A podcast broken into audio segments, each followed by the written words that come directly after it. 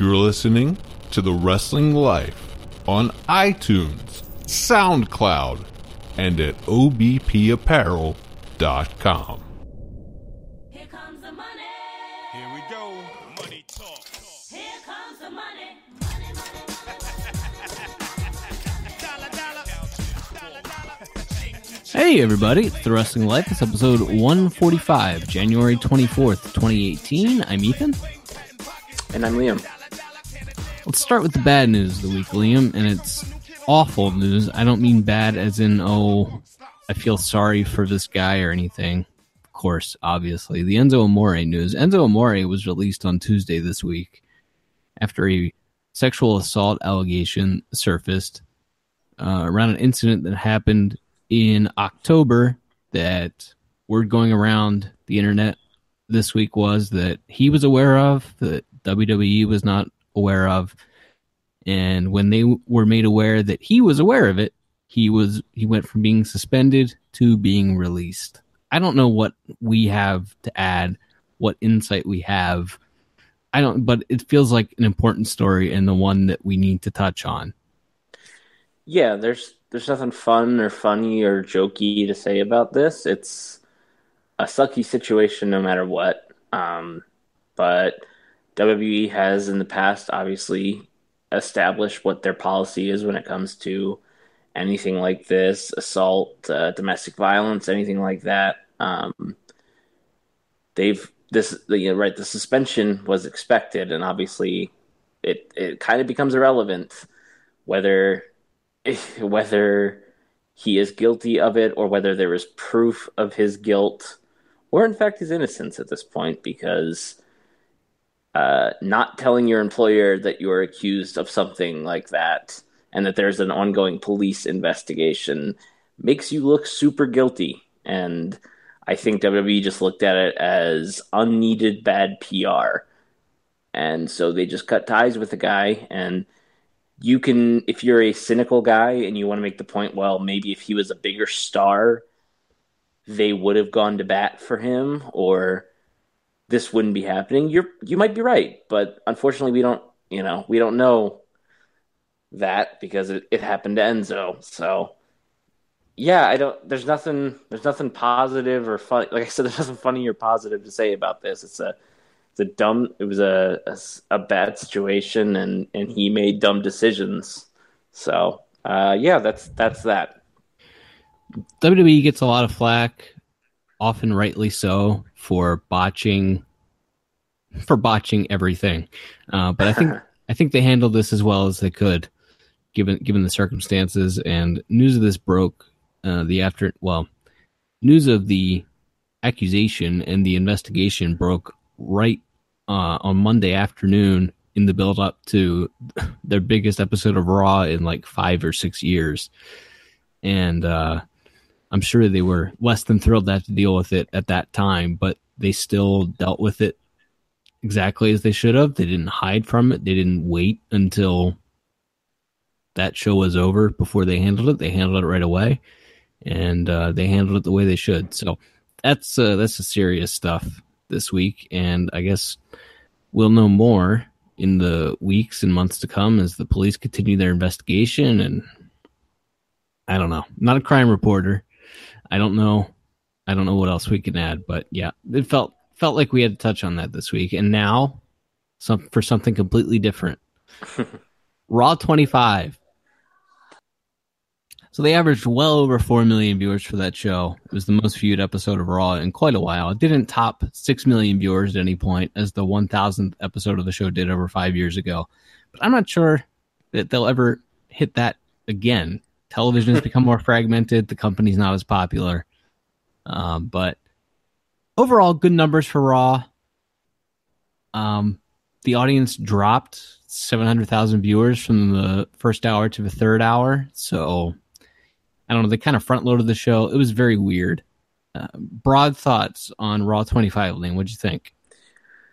Not a great show. Uh, doesn't really compare uh, favorably as far as rewatchability goes. I think if you compare it to some of the other big anniversary shows they've done, uh, like the 1000th Raw or the 15th or the 15th anniversary show, or uh, the homecoming show they did when they came back to USA. Um, doesn't doesn't really compare to those shows in that way. Uh, I didn't hate it. It seemed like there were some people that hated it, and maybe if I had paid eight hundred dollars to sit ringside at the Manhattan Center, I would have hated it. But uh, I didn't do that, and nobody should have. So uh, I thought it was okay. It's it's long. It's it felt like every Raw to me, just with some some extra cameos. It's it's too long. There was some good stuff. There was some boring stuff, and there were matches that went longer than they should have. And uh, I mean, I think if you want to use criticism, it's how they use some of the people. I mean, Chris Jericho showed up in a in a backstage skit for for thirty seconds. Uh, you know, a lot of the cameos that we were promised either were backstage in a poker game with the APA or they in the case of the uh, female legends and and the raw GMs they just had them come out and wave um, so they just they didn't uh, and in in their place we got like a 10 minute Heath Slater and Rhino versus Apollo Crews match we got a really long boring it wasn't even really that long. It just felt long. The the Matt Hardy and Bray Wyatt match. Um, so I, I didn't think it was great, but I didn't I didn't hate it. If that makes sense. I, I hear you. Like I, I was not offended by the show at all. I think a lot of fans were put off for whatever reason, as you mentioned, and not just those that that paid exorbitant amounts of money to sit ringside or anything like that, but there was a general sense of blah. I think about this show, and I didn't have that kind of negativity towards it.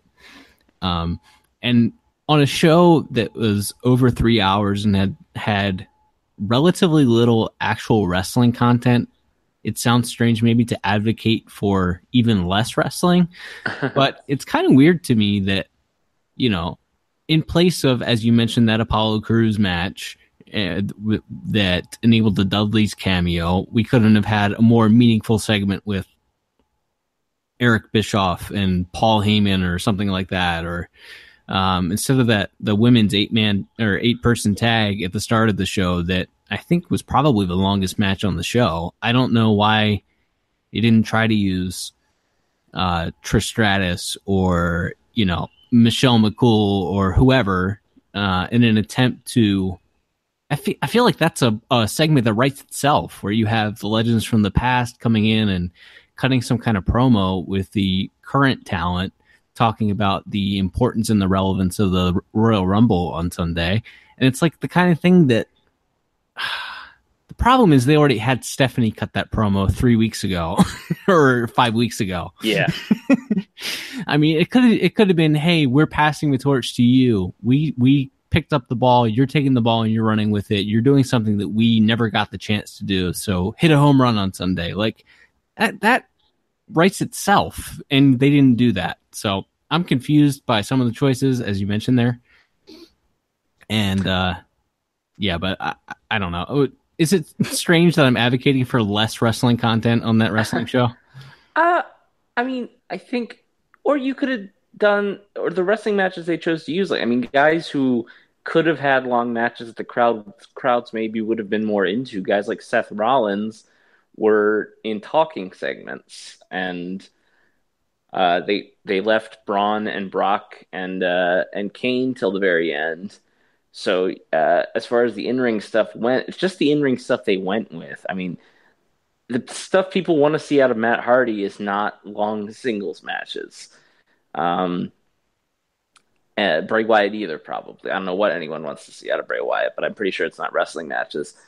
Um, so yeah, I, I understand what you mean. Uh, i- if the matches were long and meaningful, I mean, there was the Reigns and Miz match, obviously.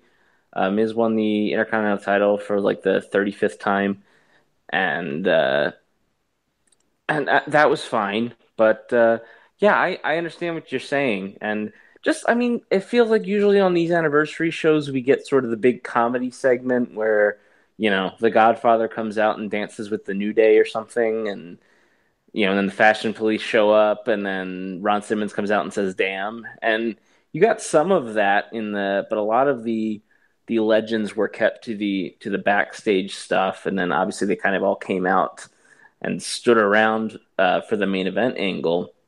Um, I guess that's that can be looked as a as as the plus is that they there weren't a lot of uh, current stars being overly embarrassed or made to look foolish by the past stars. Uh, Finn Balor got the quote unquote rub.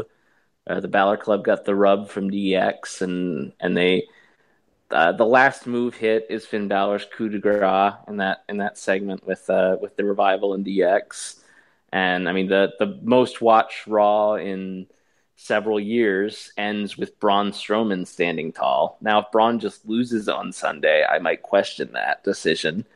But they did end with you know a, a newer guy standing tall, so that's that's something they they seem to put a little bit into into that torch passing stuff. But yeah, not as much as you would expect, and certainly with the Rumble on Sunday, you would think knowing they have more viewers than they've had, that they really would have tried to shoot something really hot or really some kind of big crazy brawl or something to try to really sell the Rumble. But it was just yeah, yeah, it was just kind of a. It almost felt like the the Rumble was two weeks away or something. Like this felt like didn't really feel like a go home show. It felt like we're getting close, but we're not quite there yet type of show. Yeah, it was it was strange in that they had to try to serve two masters there, but as you said, they really didn't try to serve the Rumble Master all that much until the last segment. Um, and I guess with the opening segment with the women and the last segment with Braun and Brock and Kane, um, there was a lot of speculation Undertaker was going to come back and shoot an angle for uh, his WrestleMania match with John Cena on this show, and all reports this week still um, indicate that that is on the books for WrestleMania. But I texted you after Undertaker's promo and asked, did he decide while he was out there that he's not doing Mania? Like he got this weird promo that seemed to set up for a line where he challenged John Cena or said that he was going to add one more name to all of the souls that he'd put down over the years, all the legendary names. And he didn't and he just walked off and Jim Ross and Jerry Lawler were, were left to respond to lines that he never said. What did you make of that weird Taker promo?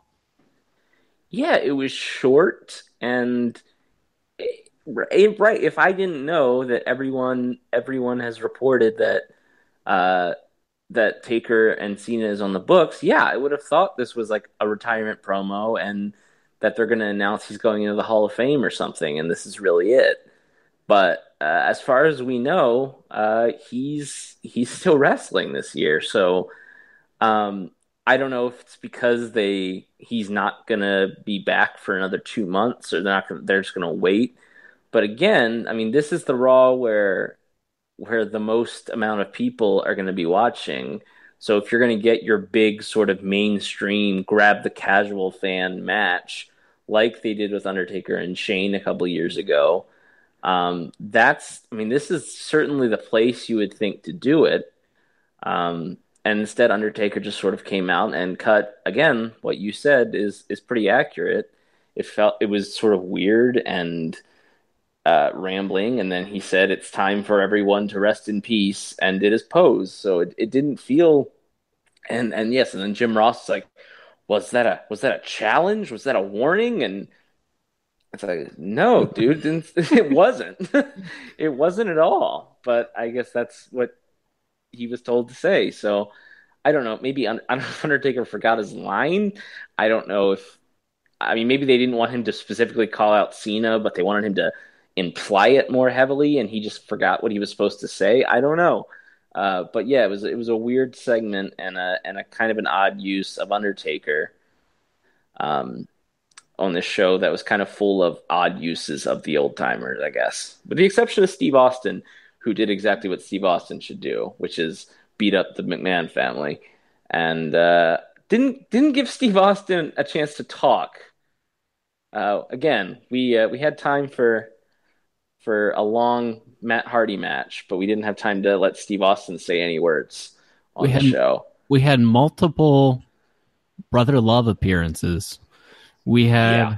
we had a peep show for crying out loud. We had Yeah. a vi- a video package tribute to Edge. Look, I love Edge. I, I never saw a bad Edge match in my entire life. The guy's great. He doesn't get recognized enough by that company, but I think of him more as a SmackDown guy. And on a show, yeah, it felt very strange that he got like a two minute video package and the Drifter got multiple segments, and Steve Austin could not, uh, had to cut his promo on .com. But Yes. yes. So some very very odd choices, but I guess if you're looking for the silver lining, it's that Elias and the Balor Club and Braun all got to stand tall or have some kind of cool moment. So it's you know that's more to try to build new guys than they've done in a while. Uh, I was thinking about that as the one guy from like the 2006 to 2011 era that they brought back was MVP, and I was thinking like I honestly don't know who else they would bring back. I guess like like Barrett was with the company too recently. Like the Nexus guys that they fired were probably with the company too recently to bring them back for a nostalgia show. Um, but it's like this. They, I mean, they haven't made any stars since 2005, and that's not that's not breaking news. I know, and they've they've sort of tried with guys like Roman and Seth. They've made you know stars to an extent, but if you compare them to uh, you know the the reactions that guys like Austin or Cena got on this show, there's there's really no comparison. So uh, seeing them at least try a little bit to put a, at least some of the spotlight on the young guys on this you know highest highest viewed Raw of the year, I guess there's a silver lining in that maybe. agreed. Really, the revival are the only new stars that ended up looking like geeks on this show. Something, something poetic about Triple H pedigree Dasher Dawson, whichever one he laid out at the end of the show. But And, let me just add um, to people that maybe don't like Roman Reigns or don't like the general direction of the company over the last uh, five years or so. Uh, Vince McMahon and Triple H were out there, um, and they got like cheers and bowing motions, and you know you sang their songs and did their catchphrases with them. So uh, maybe, maybe pick your next time you decide to like hijack a random women's match to to you know to voice your displeasure. Maybe just think about the fact that uh, you had you you kind of had your chance, and but you know that's Papa Paul, you know NXT, father of NXT, I guess is immune from that criticism, and and Vince the character is is still a legend, so he's immune too. So we'll we'll just take out our frustrations on. Uh, I don't know. we'll tweet. Apollo Our, Crews. yeah, we'll tweet. We'll tweet our displeasure. Yeah, maybe don't pay a thousand dollars to go to Raw and sit front row. I don't know. Maybe maybe don't do that, and then I don't know. I don't know, man. I'm just saying you. Those type of people that are like really displeased and really want to see change in the company, uh, that's your chance. That's your chance if you want to really voice your displeasure. It's when those two guys are out there, and they got the opposite of that type of response. before I uh, before I make it weird and start talking about the women that were overlooked on this show, are there any uh, male legends that you anticipated um, showing up or were kind of pulling for a surprise for that you didn't see? I can't think of any off the top of my head.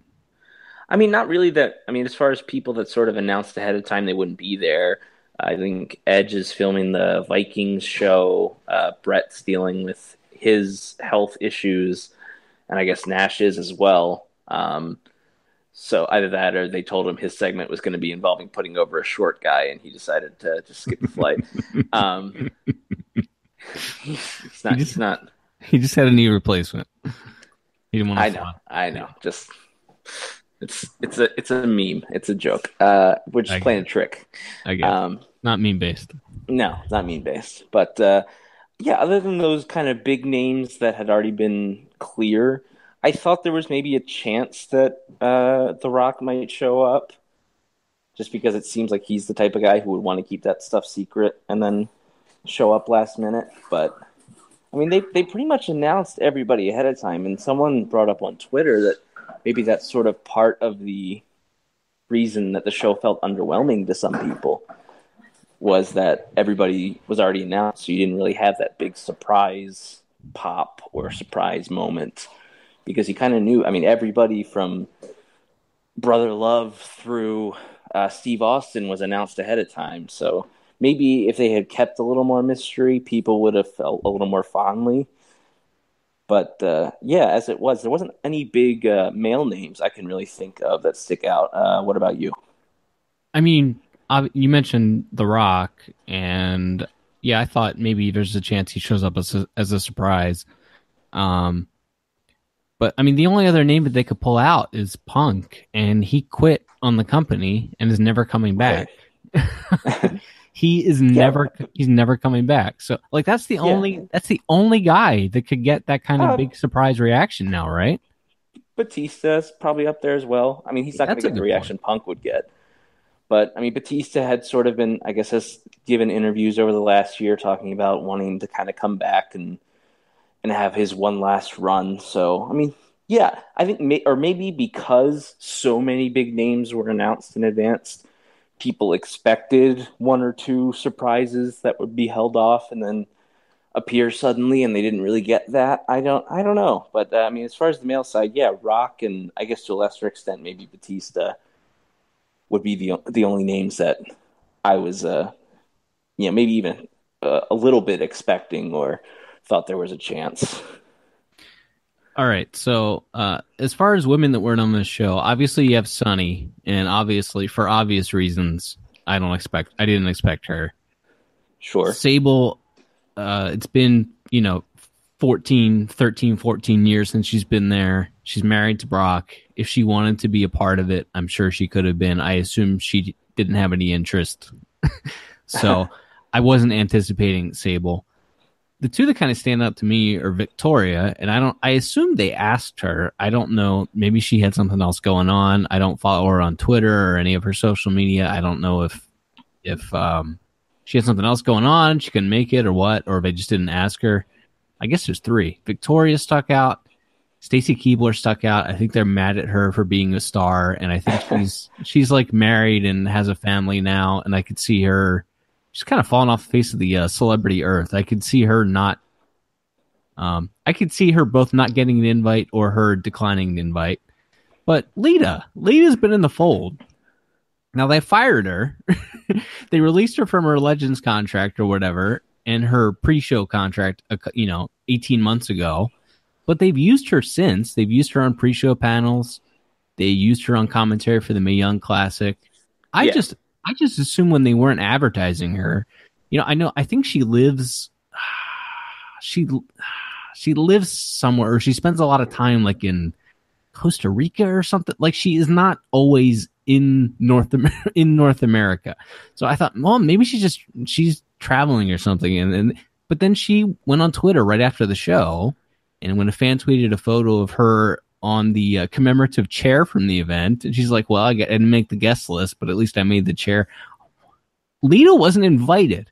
What could they possibly be mad at Lita about? Uh, it's a great question. I mean, as as is pointed out by you, she was there recently. Uh, she did the Mae Young Classic with JR.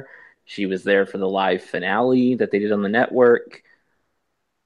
So it seemed like they would at least be on good enough. They don't. I mean, I even if they're if they didn't like her performance or whatever. I, I was I was a little surprised that she yeah she wouldn't get the invite. I mean, there's probably people that the company hadn't spoken to in in a decade that that got the invite for this show. So uh, yeah, I don't uh, I don't I don't I don't see any reason outside of spite or I mean, there's there's the conspiracy part that you could be oh maybe it's a big swerve and she's in the Rumble on Sunday or something, but. No, I think she, I mean it doesn't make any sense because I think there's a chance that some of the other women we saw might be in the Rumble and they were on the show. So I yeah, I don't I don't I don't have any I don't really have any good answers for that why why of all people they would they would be mad at Lita currently and I mean they, she was part of the the video package and that's sort of part of their retroactive pretending we've always treated women like real people uh, thing is that the the one example they have is the main the Raw main evented by Trish and Lita in was that 04? Something like that, yeah. But it was it was like a I mean, even that was like a throwaway. It was like Christmas week or something that they knew they weren't going Right. to draw a number anyway. But yeah, it they do like to pull that out now. Sure, and I mean, so I mean, in the the opening video package, they had a very prominent shot of her hitting the moonsault and holding up the belt. So they they acknowledged her, and obviously she made it on the some of the advertising, or I guess the yeah the commemorative chairs of the event. So I yeah, that's that's a bit of a head scratcher. Um, It's just weird. yeah, that's we'll have to as a as is our trademark here file that under we'll see because I I really can't figure out like, what they would have to be mad. I uh, I I assume I I know she's not she doesn't seem the type that would like give an interview bashing the company or anything and And the she's- the other thing that would disqualify you nowadays would be if you were part of any of the class action lawsuits re- relating to uh, concussions, and I right don't believe she's part of any of those either.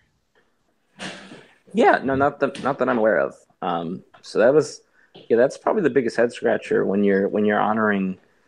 I mean, I mean, people like I would think Terri Runnels would be like less less likely to say yes, maybe. Just, I mean, I guess, I mean, because her ex husband still works for the company, but um, it's yeah, there was of all the people to not have or not call for this show, that that is a glaring omission considering who was there for both men and women. I mean, that's and she she is you know she's in their Hall of Fame. She's part of the you know the legendary females. You know the the, the five or six that they sort of throw out there. You know of her and Trish, and then the sort of the you know the older generation of of Mae Young and Moolah, Like they're all they're you know, she's one of the female legends. So it's it's very weird that they uh, they chose to not include her if that is in fact what happened. SmackDown this week, I would say the show was an improvement over last week in that there were two AJ Styles matches instead of two Jinder Mahal matches on the show. Um, they did a AJ wrestled Kevin Owens first in a very quick match, and then uh, Sami Zayn defeated AJ in the last match on the show. And it was really more angle than match. AJ kept running away from Sami to beat up Kevin Owens, who was on the stretcher at ringside. Um, AJ is trying to get his licks in before he has to face both of them on Sunday. So storyline wise, that made sense. They still teased Daniel Bryan and Shane McMahon dissension. Shane played more of a babyface this week. Um, I don't know. Uh, I guess any any uh, anything else I'm missing from SmackDown that we need to touch on?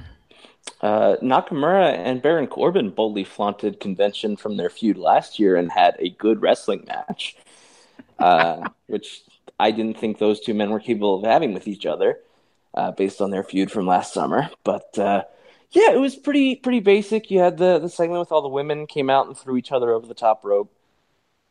Pretty similar. Uh, they didn't have anyone stand as uh, dominantly tall as they had Asuka stand on Raw but they sort of put the shine on or put the spotlight on mostly on Becky Lynch and Naomi, uh, sort of clearing the ring, uh, as well as Natalya. But uh, so they uh, they yeah, it was pretty pretty simple, nothing nothing offensive, nothing great, just just sort of a show.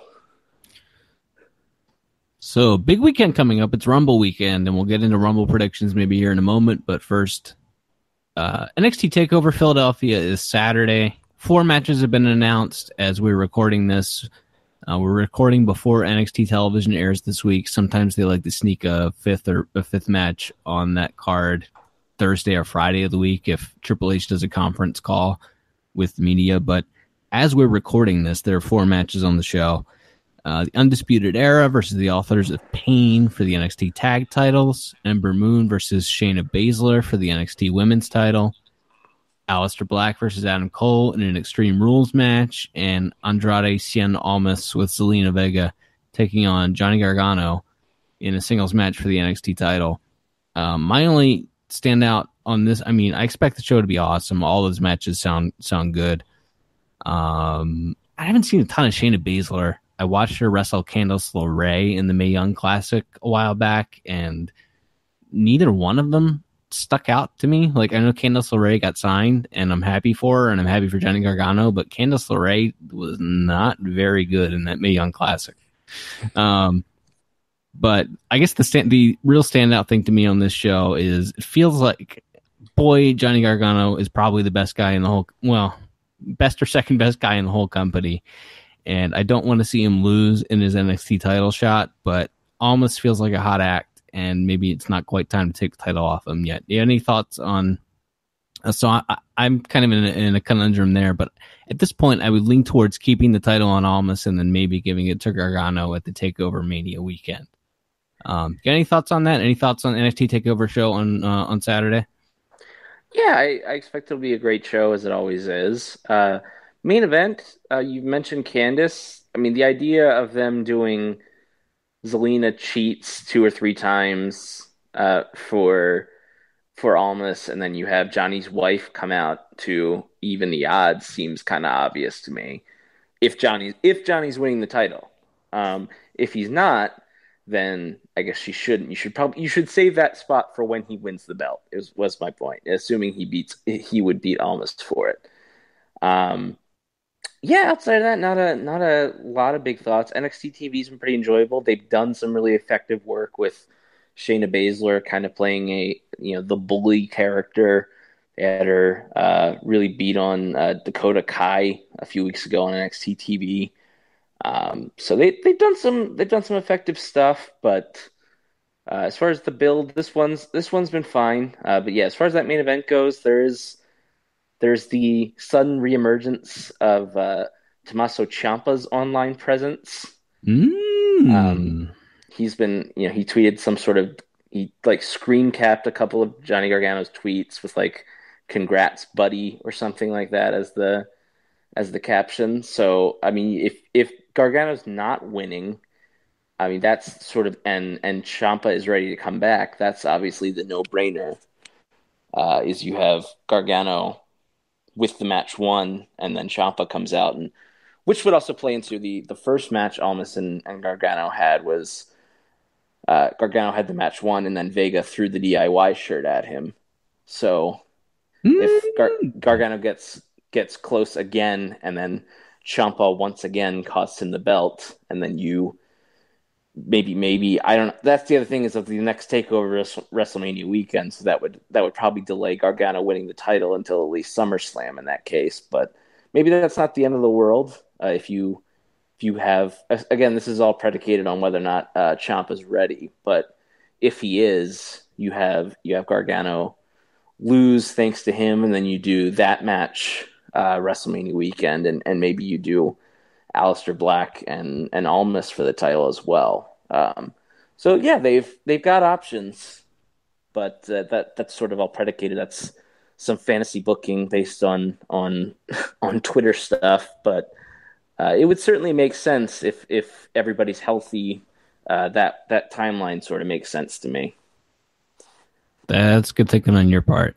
That's good thinking on your part. I could. I mean, we know it's a matter of time before Cole ends up with that championship, and if Cole and Bla- if Cole and Black are feuding, I could see Black taking the title from Almas at uh, the Mania Takeover. Almas going to the main roster and having Black and Cole feud for a while over the title, and Gargano and Ciampa feud underneath that. Yeah, that makes sense. Yep, good call by you. I think that's what they're doing. Um, the Rumble show. The SmackDown tag titles, the Usos versus Gable and Benjamin. The Raw tag titles, The Bar versus Jason Jordan and Seth Rollins. The WWE title match, AJ Styles versus Kevin Owens and Sami Zayn. The Universal title match, Brock versus Kane versus Braun Strowman. The Women's Royal Rumble match and the Men's Royal Rumble match. I don't expect either of the singles titles to change, do you? Uh, no. Like like I said, based on them putting Braun over so strong, uh, it did kind of make me scratch my head for a minute and think about it. But uh, until we're proven otherwise, I'm pretty sure we're getting Roman Reigns and Brock Lesnar for that title at WrestleMania. And I don't think they. I, I just can't imagine them doing all this work to put so much equity into Brock. You know, nobody's kicked out of an F5 in like a year uh, just to have him lose the belt in a three way at the Rumble. I think they're, I think no matter what, Brock is keeping this belt till Mania. Um, the tag titles they could switch. They could switch either one. I wouldn't be surprised if they switched either one. I don't necessarily relish a couple of more months of the bar and anybody in the Shield wrestling each other, but feels like maybe that's what we're gonna get there. Um, so I wouldn't be surprised if either tag titles changed. Um, any thoughts on the tag matches, or should we just go straight to Rumble picks? I think we're, we're we got to be getting ready to see what they're going to do with Seth at WrestleMania. Um, he's coming off beating Triple H clean in the middle uh, with Triple H's own move last year. So, I, I mean, based on that Raw, based on that Peep Show segment, it really seems like they're turning. You know, Jason Jordan is basically playing the Kurt Angle 1999 you know, quote unquote good guy that you know the crowd hates and is basically a heel, um, because he's such a you know nice guy. Um, so with and obviously they played up the the miscommunication factor of Seth and Jordan. So I mean, I, yeah, I would think maybe based on that finish, you kind of know where where they have maybe what they have going for for for Seth heading into WrestleMania, how much emphasis is put on him. Um, I know we talked about, I think, a little bit about maybe the idea of him and Balor just by process of elimination Mm-hmm. um, being being in a match. So you know, potentially we could see something like that maybe being teased, and and it also it always depends on what they feel like on the given year as to whether guys who wrestle early in the show will also be in the Rumble. So yeah, but I could I could see something happening on the show that kind of gives us a hint towards where Seth's headed. they've as we're as we are recording, they've announced 18 of the female participants for the women's Royal Rumble match. I'm not going to name all of them because to me, it's a two woman race, and one of the names hasn't been announced. Either Asuka's winning this thing or Ronda Rousey's winning this thing. Am I crazy, or do you agree? Yeah, I mean that's that seems super obvious. Um, I don't I don't know who else. I was watching the segment on on SmackDown this week where they had all the all these SmackDown women kind of come out and brawl, and it's like, well, Natalya's not winning, Carmella's not winning, uh, Naomi's not winning. Uh, I mean, there's like if a woman from SmackDown was gonna win, I I'm probably foolish to get my hopes up here, but I think it would be Becky Lynch but uh, which goes against the history. It goes against my principle of betting against them ever wanting to have Becky lose. They Like, hate her. always bet on Becky Lynch losing. There's a few things that it's never bad to bet on if you're if you do betting uh, in WWE. One is Triple H winning clean with his pedigree. Uh, one is Becky Lynch losing. So uh, even even to this day, I think those are both two two somewhat safe bets to make. So I'm not sure if there was yeah if there was a woman from SmackDown, I would say it's it would be Becky, but I, I don't think that's likely. I think I think Asuka, Asuka and Ronda. I don't know if I mean Ronda winning means they're not doing that that horsewomen match that they've been teasing forever, though, right? Right. Well, it was in the Observer maybe three or four weeks ago that uh, Marina Shafir has stopped training uh, for wrestling. Uh, um, and who's the other one? Jessamyn Duke. Mhm. Um, has, those two have stopped stopped wrestling training, and that it was only Ronda that was still continuing to train. So that tells you right there they probably have called off that horsewomen match if the two inexperienced, uh, you know, two of the three inexperienced pro wrestlers are no longer training wrestling. Well, that probably tells you that plans changed. At least not anytime soon, anyway. sure, sure. I mean, eventually, I think at some point we have to get that at some point, but that might not be till SummerSlam or next year or whatever. I guess it depends. Like, I'm trying to envision what kind of a deal Ronda would agree to. Would she? It feels like a waste to have her work weekly television, but obviously she's not working house shows. Would it be a Brock kind of deal, or would it be even less? Do you have any sense for what what she'd be willing to work? I mean, my thought was even less. My thought was like it's the un- it would be like like post 2008 Shawn Michaels type schedule, like a 2009 or like 2009, 2010, 2011 Undertaker schedule where he they'll work Mania and like two other shows, and they're not gonna they're not gonna call. So, you know, maybe that is basically the Brock schedule. Um, like Brock, but a little less was what my my thought process was for it. That makes sense. Well, I, I guess we'll see. I guess there have been conflicting reports about whether or not Ronda's going to be available for the show. Uh, I guess she's filming a movie or something. I don't know, but we'll see. We'll see what happens on Sunday. There's some intrigue there, and these things usually leak out the day of the show or the day before the show. Interesting that for the the Saturday night house show, the Saturday night uh, Raw house show in Baltimore that we're attending this week, they're no longer advertising any women for the show. Did you notice that? Yeah, that was uh, an odd choice. Um, does I- that mean they're they're going to be busy practicing stuff, or That's that's what I thought. I thought. Well, the problem is they're running NXT in the same building as. Uh, right?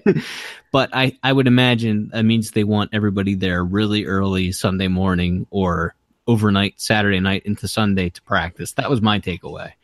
But maybe I'm just reading too much into that. Like the women are so much a part of the show now that I have a difficult time imagining them doing a card without them, doing a house show card without them. I But think Titus O'Neil's going to work four times at this show. oh lord, oh lord. Rhyno and Braun Strowman are going 60 minutes, brother. Oh my gosh. Time limit draw. Oh man. Well, the men's Royal Rumble. You have a theory. 17 men have been announced for the show. Nine SmackDown guys, eight Raw guys. I guess the internet rumblings to this point have seemed to maybe point towards Shinsuke Nakamura or being a SmackDown guy with Roman somehow getting backdoored in so that the Rumble crowd doesn't uh, revolt and potentially riot. but you think maybe something else is up. Yeah, no, I think Roman's winning. Um, based partially on the fact that there's local advertising for the SmackDown February show. And obviously that stuff can change. It's not set in stone, but they are advertising a five way for the world title for SmackDown. And Nakamura and Orton and Owens and Zayn are in that match along with AJ. So if it was a SmackDown guy, it would be Orton or Nakamura. Orton just won last year. I didn't think there was a great chance he was winning. But I mean, Nakamura is the obvious SmackDown name of a guy who they've basically kept apart from AJ, and uh, you know would would seemingly be a that would be the you know the the the hardcore fans main event. Uh, you know, in the way that like the year they did Jericho and Punk on the same show with with uh, you know Undertaker and Hunter and Rock and Cena. That's Yeah. your you know that's, that's the hardcore main event. Um, so I, I, I and I, and I think there's a chance, a good chance, they're probably still heading towards that. But uh, that being said, I based on that advertising and just that general feel, Roman lost. I mean, he lost the title this week, lost the IC title, um, pretty cleanly. I mean, not not really clean. There's lots of interference and Miz cheated, but a more decisive win than you might have expected. And to me, that feels like mm, they're throwing, they're trying to throw you off the scent. Uh, no, I think I think Roman Reigns is going to win. I think he's going to win the ti- I think he's going to win the Royal Rumble, and he's going to face Brock at WrestleMania. And Nakamura may, in fact, end up being the guy who faces Styles. But uh, I mean, just based on SmackDown this week, generally the you know the guy who wins the Rumble is at least kept pretty strong, or is is focused on to a certain extent, even if he's not the guy left standing at the end of it. But I mean, Nakamura had a had a match with Baron Corbin and then got laid out uh, by Randy Orton. So I just I don't feel like that's the and really Nakamura hasn't been on TV that much in in the last few months. He was Shane's lackey at the last SmackDown pay per view. Him and Orton were, and then it just doesn't feel like this is what they do when they're trying to heat a guy up for uh, for the for the Rumble for the you know for a big push to get him in a hotter spot than he's been you know ever in his time in WWE. So yeah, I just I just get the feeling I don't know maybe maybe maybe I mean when people said the stuff about like, oh, they're they don't want the crowd to turn on on the show, and if Roman if Roman wins, the crowd will go insane. It's like, yeah, I don't I don't know that they care, and I think they kind of revel in that reaction to an extent when they go to those really hardcore towns. And with an event like the Rumble, people are traveling for it anyway. So this is as hardcore as hardcore crowds get outside of maybe the the night after Mania. So yeah, I kind of think they just like they want to do Roman, and Roman just had a, a loss, and they want to rehab him. And so yeah, I think he's going to win the Royal Rumble. Uh, do you have any instincts as to where this is going? Am, am I crazy in thinking that they would have done more with Nakamura if he was winning? No, you're right. That all makes sense. I, I wish I could build a strong counter argument, but you laid everything out very logically. And yes, it sure doesn't feel like they're putting a, a bunch of steam behind Nakamura. And SmackDown is such a weird show. Like Jinder Mahal wrestled twice last week, and yet Nakamura can't get on TV half the time. There's still Orton doesn't wrestle on TV all that much. and yet all the women are in a multi-person segment every week. They have to rush to get all the women on the show together in the same segment and still you got Yeah. guy you got guys working twice. It's such a weird show. Yeah, I mean that. I mean that show, especially last week. Um, we uh, we we sort of touched on it briefly at the start of our show last week. Uh, it was uh, news broke while we were recording, but yeah, they they obviously Owens was hurt or beat up or ill or whatever the deal was, where he didn't work house shows last weekend and and he didn't work TV. But yeah, you know who else didn't work TV? Randy Orton and Nakamura and AJ Styles was kept to a backstage uh, promo, uh, and they instead chose to do. It's like the best match on SmackDown last week was that was the Bobby Roode and Mojo match, and that was the shortest match of the of the title tournament stuff. Not that I'm clamoring for a lot of long Mojo Rawley matches, but if if if you're asking me to to pick between that and another long Jinder Mahal match, yeah, I'd, I'd, I'd like the the one match that I thought was kind of good to go a little longer. But yeah, it's it's an odd show. So yeah, maybe maybe maybe they are maybe they're by not drawing attention. You could make the argument by not drawing a ton of attention to Nakamura. They're you know that's that's because he's going to win and it'll be a bigger surprise. Like maybe, but yeah, I really I really get the feeling that just based on their lack of heating up anybody for SmackDown and uh, the fact that Roman did such a clean job. Uh, yeah, I think I think Roman's winning, and I think they kind of revel in him getting that that really visceral reaction, even if it's people booing him, because again, they all paid a thousand dollars to sit front row to boo him. So I think they kind of revel in that. Oh my word. Well, we got that to look forward to this weekend. Royal Rumble. Royal Rumble's always fun. I'm We sorry. got a house, we got a house. We got a house show with Brock and Kane wrestling. That'll be something. Got anything else, or should we get out of here? Well, I mean, I, I'm sorry. I feel like I let the air out of the balloon. Um, I again, I you can make you can dance, dance you can try to make an argument. You can try to make an argument that they that they're they're not doing what I think they're doing. I don't I don't know. Trying to psychoanalyze the way they book top guys in 2018 is a is a good way to give yourself a headache. So I mean, who who even knows? But yeah, just based on that, I think I think Roman's winning, and as you as you pointed out for the women's match, it seems like it's a a two woman race for that. I mean, maybe I, I was also just looking at is there a big surprise from NXT that could come up, and I there's not really a name that sticks out to me as a guy that could win and challenge for the SmackDown title. Um, that's so like just by process of elimination, if it's not Nakamura, I think it's Reigns. Oh, I can't argue with you. I can't argue with you. I can't argue with you. well, it's the wrestling life. Big wrestling weekend coming up. Um, I just realized I mean, we're going to be at a house show while Takeover's going on. I'll have to watch that on demand later. Yeah, that's that is the the lovely part.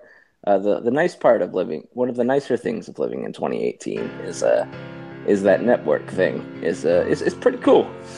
Yeah, and uh, happy birthday, pal! I'll be at your house for your birthday Buddy. party and to watch the Rumble on Sunday. So uh, happy birthday, Liam!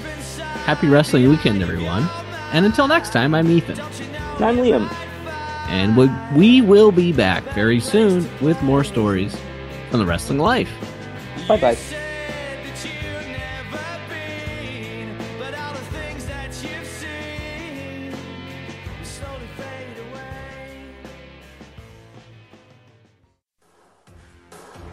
Thanks for listening to The Wrestling Life, a part of the Elite Podcast Network at obpapparel.com. For other podcasts like this, head to obpapparel.com.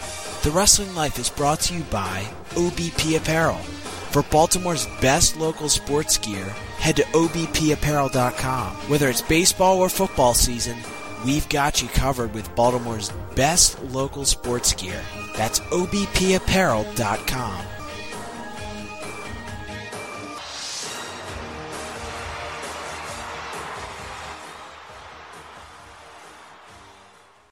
Thanks for listening to The Wrestling Life, a part of the Elite Podcast Network at obpapparel.com. Be sure to go and subscribe to us on iTunes. Just search for The Wrestling Life on the iTunes store. Make sure you leave a review and tell us how we're doing. Also, be sure to follow the guys on Twitter at TWL underscore podcast for live tweets during wrestling events and other hilarity throughout the week. That's at TWL underscore podcast. Now back to the guys.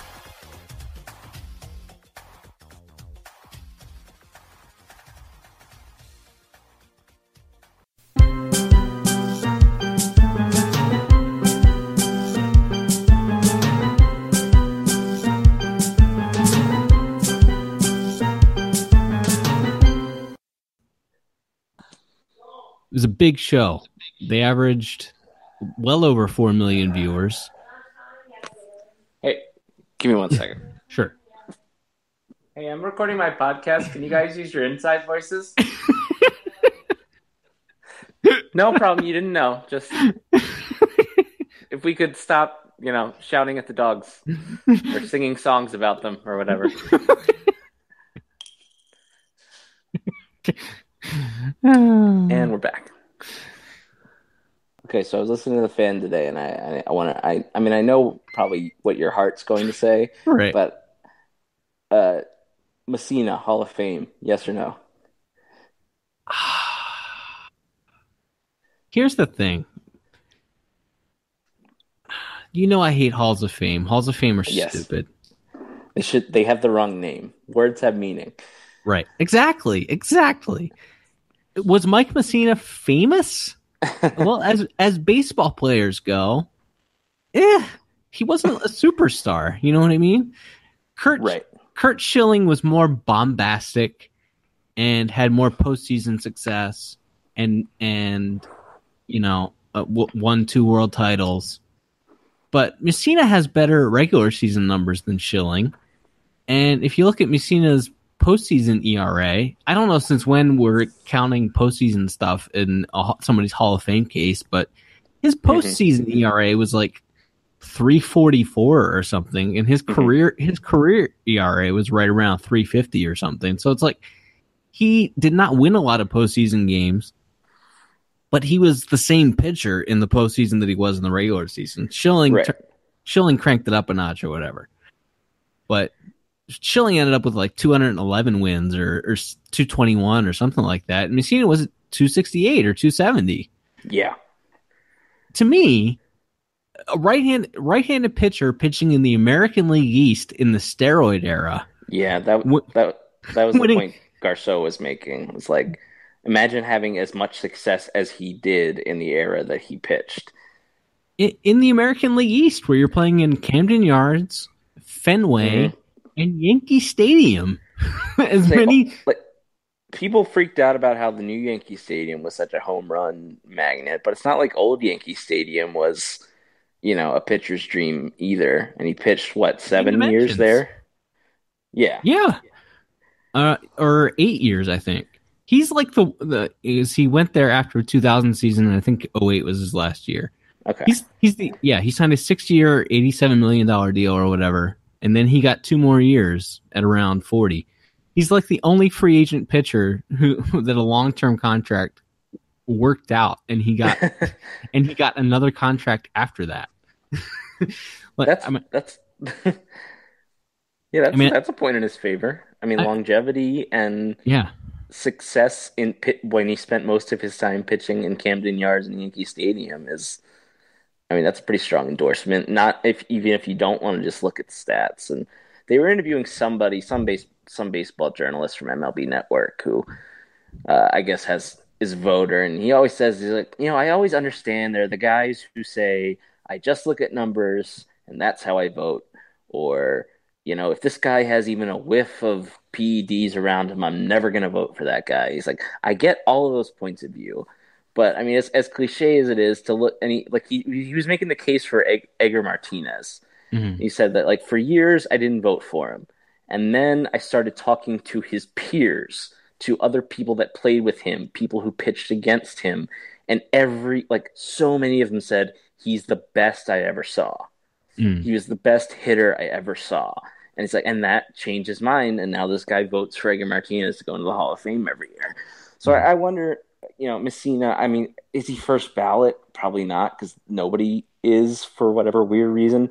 But except for, you know, the, the big exceptions. But it's like, yeah, he, as far as I know, there's no PED stink around him, right? right.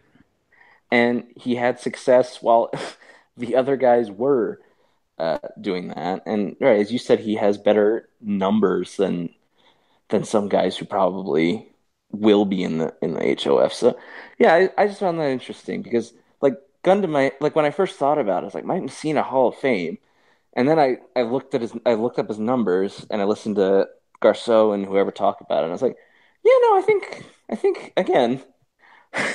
Halls of Fame are stupid. I like that, but uh, but yeah, I was like, yeah, I, I like I think he belongs. I, as you mentioned, he's not. Maybe that's why because he didn't. He wasn't a character. Right. He wasn't in, Well, in he an was a- era. He was with- a he was a dick. That was the other, that's the other thing too. Is he was a dick to the media, and it's the media that votes on it. right. Yeah, that's that's a good point. I it's it's yeah, it's an era with guys like Randy Johnson and Pedro and guys like that who were characters as well as being great. And yeah.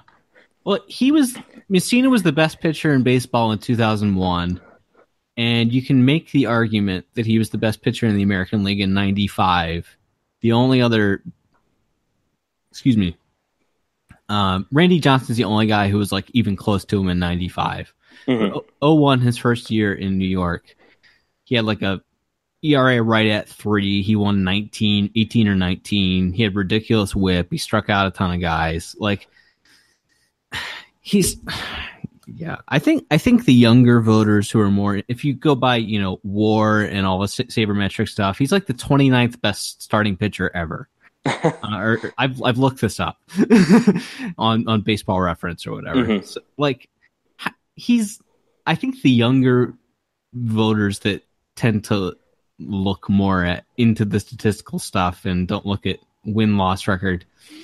Yeah, he- are are more apt to vote for him. He's like, in- this is like his fifth year on the ballot. Like I think he's going to get in before the ten years. You know, he'll, Mhm. he'll he'll get in. I think.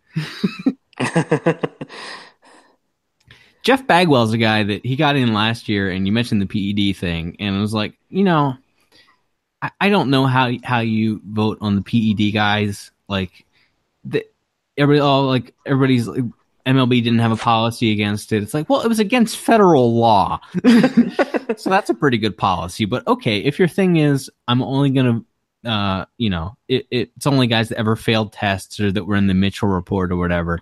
I never thought of Jeff Bagwell as a steroid user. And then Mhm. about about two weeks ago, I saw a photo of him from his from his prime. And it's like, oh Mhm. my goodness, he's on so much stuff. He looked like somebody put a a, a air. Uh, yeah, he looked like a tire that someone had overinflated. I thought that about. I remember watching that uh, that Ken Burns baseball documentary. I think it was the year that that 01 season when the Diamondbacks and the Yankees were in the World Series. It's like Luis Gonzalez hit like 47 home runs that year, and he wasn't like in the top five. He was like I don't even know if he was in the top three in the National League in home runs that year. Yeah. It's like there were so many guys doing so many steroids yeah. that that just never, as you mentioned, never failed the test, or you know, who some other high high profile player didn't mention by name, um, and so they got away with it. Or there's the Jason Giambi thing where you just say, "Yeah, I did it," and then everybody just kind of forgives you, and you get to play for another 15 years. That's where it's so stupid. that It's like if this is a thing that's voted on. It's like there's no metric, Right. For yes, you deserve to be in the in the baseball museum. It's, it's it's eye tests and it's talking to peers and it's numbers and your gut and but you have to you know morals and all that's oh it's so stupid. Mhm. um, I had another point to make, but uh, it's probably not important. But uh, oh, Manny Ramirez. You talking about Oh, Edgar, yeah, yeah. talking about Edgar Martinez, and it's like I know Manny failed tests at the end of his career when he was 37, 38 years old or whatever. Manny Ramirez is the best right-handed hitter of my childhood, at least, or you know my my young adulthood. He's the best right-handed hitter I saw before A Rod, probably, and he was probably a better pure hitter than A And it's Mhm. like, Manny's not going to get into, he's not going to get into the Hall of Fame because he failed steroid tests. It's like that guy, that guy's the best right-handed hitter, and he tried to extend his prime past 35 by juicing up. Like, Right. like, uh, like I don't know. Like, how do you, how do you, where do you draw the line? And when they're so clearly like better than everybody around them. It's Yeah. like even if they're it's like if he was half as good, he'd still be twice as good as everybody else. Yeah. Like there's there's something to that. Um, and that's I think almost an area where where the stats help. It's like okay, subtract, you know, you know, ten home runs and twenty five RBIs from every year. Is he still amazing every year? Yeah, he is. Like whatever. Then you have to right try to do math and decide what you think he would have hit or or something like that. You know, guys like him in Bonds or or guys like that. Like, it always makes me. I mean, Bonds was just so obvious because he turned into the Hulk. But He turned into the Hulk, started hitting 70 homers as he turned 40. He walked, he set like, he owns like the top four Major League Baseball single season walk totals. mhm. He, like, his on base percentage in his final season when he was like 42 or whatever was like 556. yeah, he got on base more than half the time because he walked 200 times and 50 Mhm. of those times were intentional and another 100 of those 200 times were pitching around him like Mhm. when he's 41 or whatever like that was Right. insane now clemens is a guy where the whole oh he was a hall of famer before he started taking stuff argument doesn't really work because clemens had 10 Right. years 10 years where he was a good pitcher and then his last year in boston father time man. And then he, and then he went to Tor- then he went to toronto and juiced up won two cy youngs and then had his whole yankees houston run where he was gassed up the whole time. He added eight years to his career by gassing up. So Mhm. I, I, don't- I don't i don't like that when he's included in the oh he was he was a hall of famer before he started taking stuff Because, Mhm. no his his body quit on him his last year in boston hmm Another interesting one I heard uh, is Trevor Hoffman. I guess people were making the argument he only pitched like one inning a night. So does he? Does I guess that was more? That's like more of a philosophical issue of whether or not you think how important you think the closer position is. But yeah, that's a, that's a weird one because you know your worst starter is going to throw what 150 innings, and your best Right. reliever, your best reliever, your most important reliever is going to throw 70. Mhm. But he's impacting, you know, 55 of the 70 games that he's in,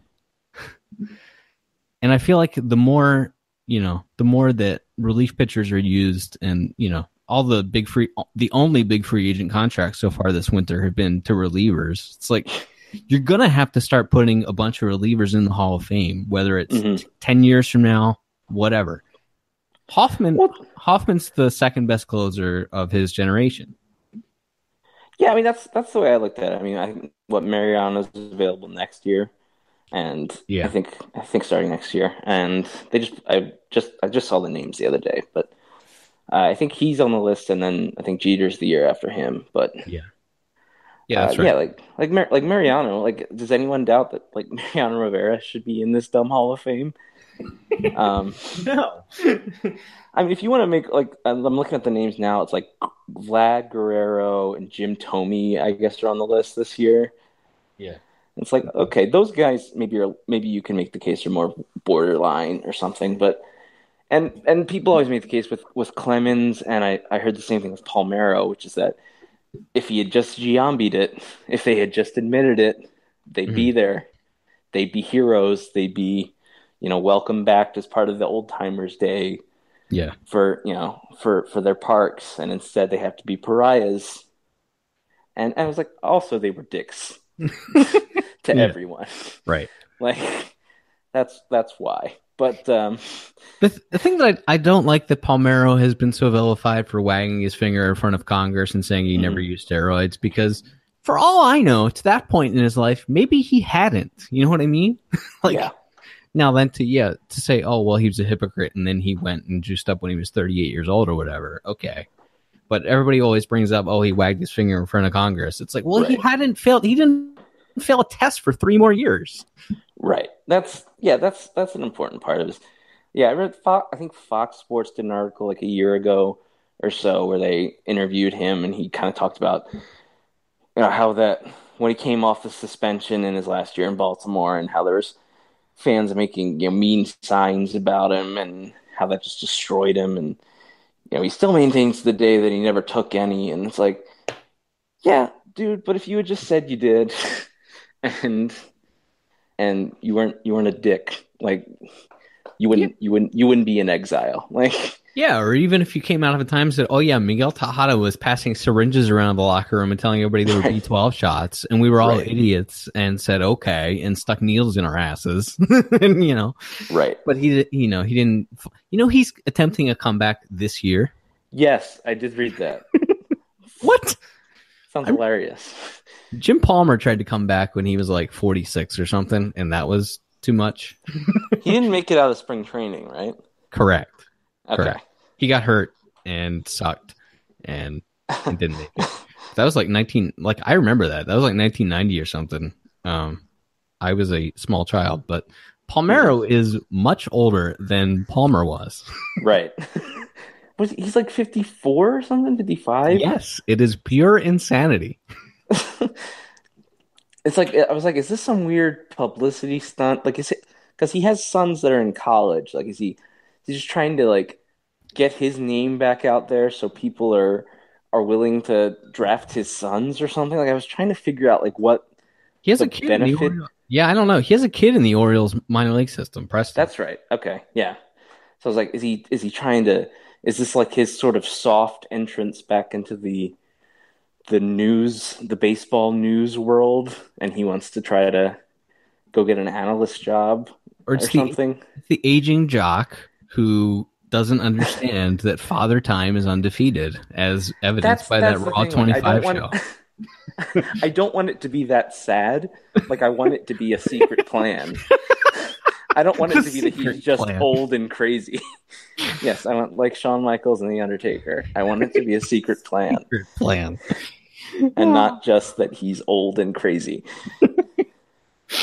No, I think he's old. And, I think he's old and crazy. Fair. I try to keep on keeping on.